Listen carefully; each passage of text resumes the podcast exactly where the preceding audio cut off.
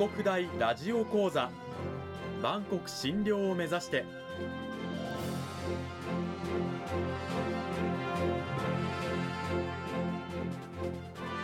番組タイトルにある万国診療とは世界の架け橋を意味する言葉です。この番組はアジアの十字路に位置するここ沖縄にある沖縄国際大学で日々どのような研究や教育が行われているのかを発信していく番組です。案内人は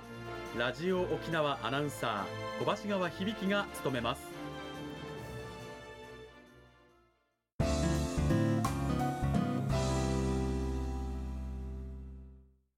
沖国大ラジオ講座今週も先週に引き続き沖縄国際大学産業情報学部産業情報学科の中野健先生を迎えてお送りします。中野先生よろしくお願いします。よろしくお願いします。講義タイトルは AI 化の時代に求められる人材とはですが今週の内容に入る前にまずは先週の軽いおさらいいきましょう。まず AI 現在の社会にあふれている AI ですが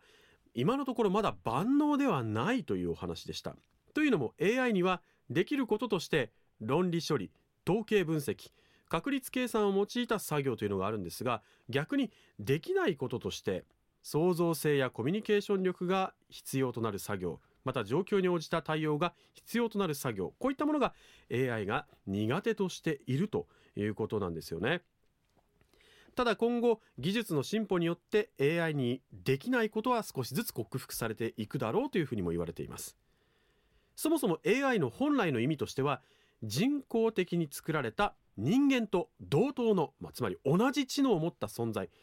これが本来の AI なんですよね。人間のように自立思考ができる知能を作ろうというもの。で現在の AI はその一部しかできていないということなんですが、まあ、将来的にはあの AI が人間と同じように自立思考できるようになると AI 自身がより良い高い性能の AI を自ら生み出す。さらにその高い性能の AI がより高い性能の AI を生み出していくと、まあ、AI 自身が自らを進化させていく、えー、時代が来るだろうと。これが技術的得意点シンギュラリティと言われていて、えー、将来こんな時代が来るとも言われています。じゃあそんな時代が来たら人間の仕事がなくなっちゃうんじゃないか今でさえというふうにですね結構怯えてらっしゃる方は多いと思うんですが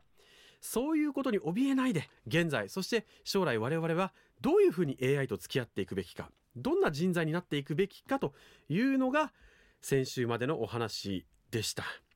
さあそれを踏まえてですね今週 AI 化の時代に求められる人材具体的に中野先生に教えていただきたいんですけれども中野先生、はい。えー、AI 化の時代求められる人材とはどんな人材なんでしょうか？はい。結論としては、えー、意味の理解ができてそれを実現する知恵を備えた人材というふうに捉えています。うん、でこの知恵というのが、えー、考えたことを実際に行動に移して試行錯誤を通じて実現に向けて行動していける人材ということを意味しています。なるほど AI にできない作業で、えー、共通している事柄、まあ、あの創造性であるとかコミュニケーション能力、えー、判断力を伴う作業というのに共通しているのが意味の理解になるわけなんですが、うん、AI にはあの意味が理解できてない、まあ、その例が一つあるんですが、はい、先週も取り上げさせていただいた新井紀子さんのプロジェクトでですねトーロボくんプロジェクトというのがあります、はい、こちらのトーロボくんプロジェクトは、えー、2016年に、えー、センター模試を受けて AI で東京大学に合格することができるかということを目指したチャレンジということになります。なるほど。この場合の成績なんですが、5教科8科目950点満点中525点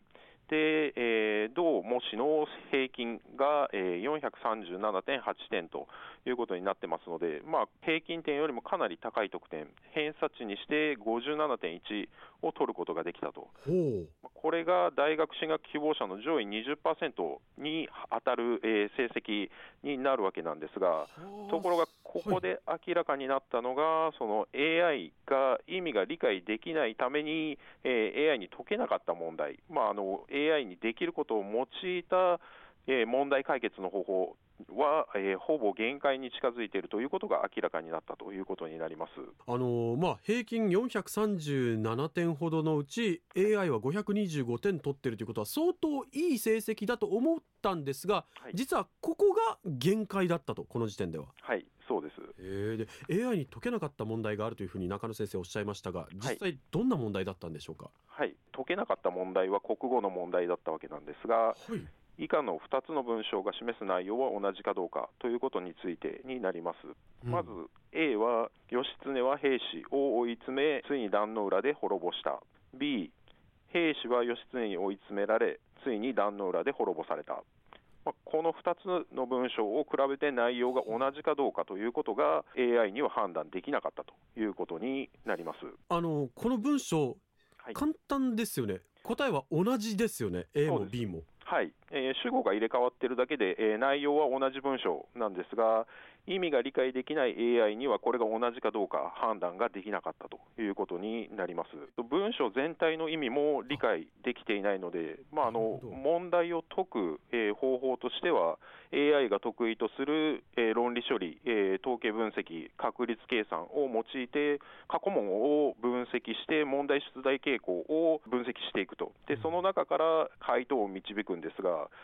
そもそもその問題の解き方が人間とは全く違うもんですから、うん、人間であれば、えー、A と B の文章の内容を理解して、同じかどうかを比較すれば、同じであるとか、えー、異なるということは分かるんですが、AI にはそういった、えー、意味を理解して比較するということができないために、えー、こういった問題は非常に難しいということになります。この文章は何を言いたいんだろうということを理解するのが非常に苦手はいそうです。ですね。そういう意味の理解が苦手な AI にとって変わられないようにまあ我々は意味の理解が必要なところで、まあ、はい、頑張っていく必要があるということなんですね。はい。うん。あの現実社会にちょっと話を戻すんですが、はい、まあ、現在 AI が代替できる作業、まあ、人間にとって代われる作業と、できない作業というのも、まあ、現在いろいろと調査されてるわけですよね。はいこれが、えーと、野村総合研究所の、えー、発表ではですね国内の労働者の49%が、えー、10年から20年の間で AI やロボットに置き換えられるというような試算をしています、うん、でその野村総合研究所の発表によりますとその代替される置き換えられる可能性が高い職種が100種。で、えー、置き換えられる可能性が低い、えー、職種を100種挙げているわけなんですが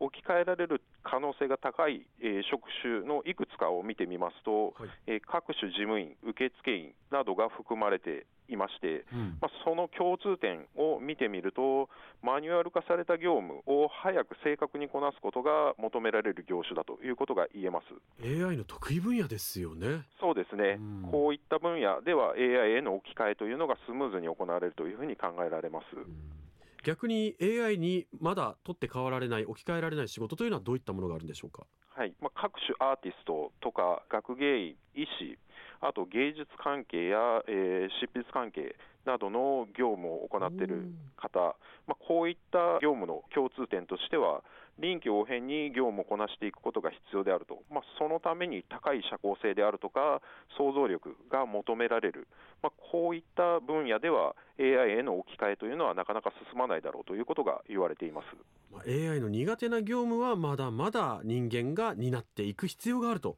はい。いうことなんですね。はいうん、ただ、あのー、49%およそ半数が AI にとって変わられるだろうって言われてるんですけどこれはもうみんなそう言ってるんですか？全ての研究でこれぐらいは変わられるよみたいな。あいえこれもその今後 AI がどのように発展していくかっていうところがまだ不透明な部分がありますので、はい、まあ、あの研究者、まあ、論者によって、えー、その割合というのが大きく異なります、まあ、あの少ない試算で見ますと、OECD、えー、経済協力開発機構の方で、えー、発表されている論文によりますと、えー、日本の AI ロボットへの代替率というのは7%程度だろうということが言われています。ぐっと下がりましたね、はい、うん、ただ、えー、やはり不透明であるということには変わりがありませんので、まあ、あの今後、ですね AI が普及していくということは間違いないと、で今、学生として学んでいる方々や、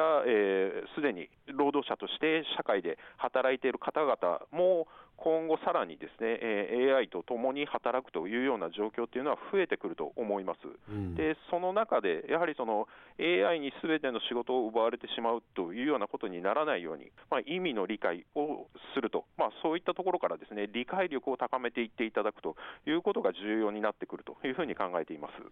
理解力と今中野先生おっしゃいましたが、はい、あの具体的に理解力っていうのはどういった力だとお考えなんでしょうか？はい、えー、物事を、えー、解釈して持論を導く力だというふうに捉えてます。うん、えー、まああの何かを判断するのに必要な情報を集めてきて、その情報をもとに分析を行って、答えにたどり着く力と、でこの答えというのが、いわゆる正解ではなくて、問題を解決するための方策を意味していると、まあ、つまりその答えは一つではないと、まあ、ある問題を解決するためにさまざまな方策が考えられるわけで、その中から最も適切なものは何なのかっていうのを、えー、見つけ出していく力だというふうに捉えています。うん。こういった力、まあ導えー、作り出していく、まあ、自分なりに育て上げていくことが、まあ、今後 AI と共生していく中で必要になっていくと。はいせめてこのラジオを聴いている方は、ぜひ、えー、自分で意味を理解して、えー、理解力を高めるということに努めていただきたいなというふうに考えています。これから AI と共存していく時代がますます、えー、進んでいく中で理解力を鍛え自分なりの結論を自分で出すそういったことがますます求められてくるということなんですね。はい、はい、この時間は中野健先生にお話を伺いました。中野先生どうもありがとうございました。ありがとうございましたさあ中野先生2週にわたってありがとうございました。ありがとうございました。あの最後に、はい、えー、大事なのは理解力だというふうにおっしゃった中野先生なんですが、はい、あの理解力を鍛えるにはどうすればいいんでしょうか？はい。あの情報を収集する場合などにはですね、えー、質問をその都度調べるとか関連分野に対してですね情報収集したり違う立場での情報も集めるというようなことも必要かと思います。うん。その力をですねぜひ皆さんに鍛えていただきたいなというふうに思います。2週にわたって沖縄国際大学産業情報学部産業情報学科の中野健先生にお話を伺いました。中野先生どうもありがとうございました。どうもありがとうございました